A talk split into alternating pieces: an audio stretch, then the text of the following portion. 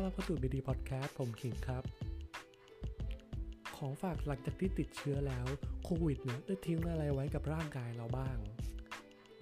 เมื่อหลังจากหายจากการติดเชื้อโควิดแล้วนี่ยครับ มีโอกาสที่เราจะต้องประสบพบอาการที่ชื่อว่าลองโควิดที่จะทำให้ร่างกายของเราเนี่ยไม่แข็งแรงเหมือนเดิม แถมหนำซ้ำเนี่ยบางรายยังมีอาการป่วยที่ไม่ต่างจาก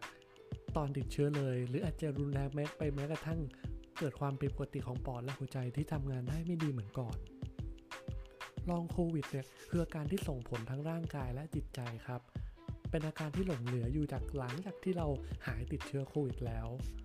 โดยอาการที่เกิดขึ้นเนี่ยอาจจะมีสาเหตุทั้งมาจากการนอนโรงพยาบาลเป็นเวลาแล้วเวลานานบ้าง หรือเกิดเป็นผลแทรกซ้อนที่ได้รับจากยารักษา หรือแม้แต่กระทั่งเป็นผลแทรกซ้อนของโควิดเองหรือเป็นผลโดยตรงของโควิดอีกก็ตาม เนี่ยองค์กรอนามัยโลกได้ให้ข้อมูลไว้ว่า อาการลองโควิดเนี่ยมีความเป็นไปได้ที่หลากหลายมากครับ ทั้งอาการคล้ายกับตอนเป็นโควิดก็ตาม หรือเป็นอาการที่ไม่เกี่ยวข้องกับโควิดเลยก็ตาม เช่นที่เขาลิสต์มาก็จะเป็นมีไข้ปวดเมื่อยกล้ามเนื้อนอนไม่หลับ มีอาการอ่อนเพลีย หายใจถี่ก็ตาม ความจำสั้นรู้สึกสมองล้าก็ตามซึมเศร้าก็ตาม หรือแม้กระทั่งรับได้รับลดรับกลิ่นน้อยลง ทั้งนี้เนี่ยสาเหตุของภาวะลองโควิดนะครับเขามีข้อสันนิษฐานดังนี้คือแต่ยังไม่มีข้อสรุปที่ชัดเจนนะครับ ก็คือ 1. ช่วยโควิดเนี่ยอาจจะทิ้งร่องรอยความเสียหายไว้ตามอวัยวะต่างๆ ของร่างกายของเราทำให้อวัยวะที่เกิดความเสียหายนั้นนะครับ ไม่สามารถทำงานได้ตามปกติ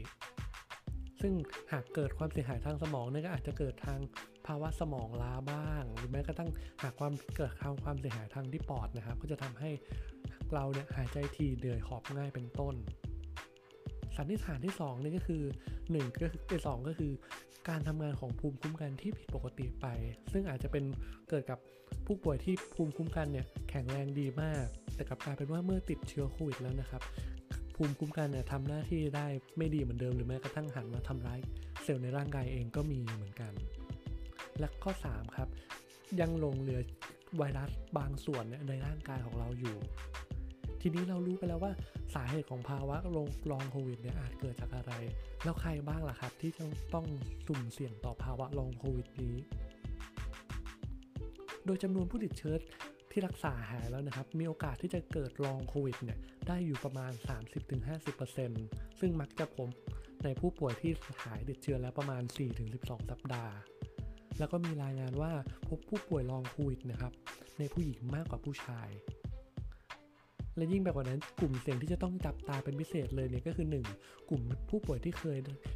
เข้ารับรักษาในโรงพยาบาลแล้ว เป็นผู้ป่วยสีเหลืองไปจนถึงสีแดง โดยเฉพาะกรณีที่เชื้อเนี่ยลงปอดและมีความรุนแรง กลุ่มที่2เนี่ยคือกลุ่มผู้ผู้ผู้สูงอายุ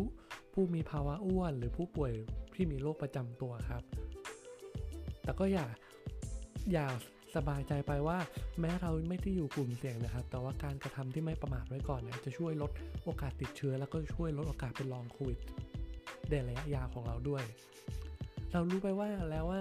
สาเหตุเกิดจากอะไรใครบ้างที่สุ่มเสี่ยงแล้ว เราจะฟื้นฟูภาวะลองโควิดนี้ได้อย่างไร เมื่อเราทราบว่ามีอาการลองโควิดหรือมีอาการคับคล้ายที่จะเป็นลองโควิดแล้วนะครับ ให้ทำการปรึกษาแพทย์ครับ และในระหว่างที่ช่วงพักฟื้นที่อยู่ที่บ้านเนี่ย คุณหมอเขาแนะนำว่าเราควรกินอาหาร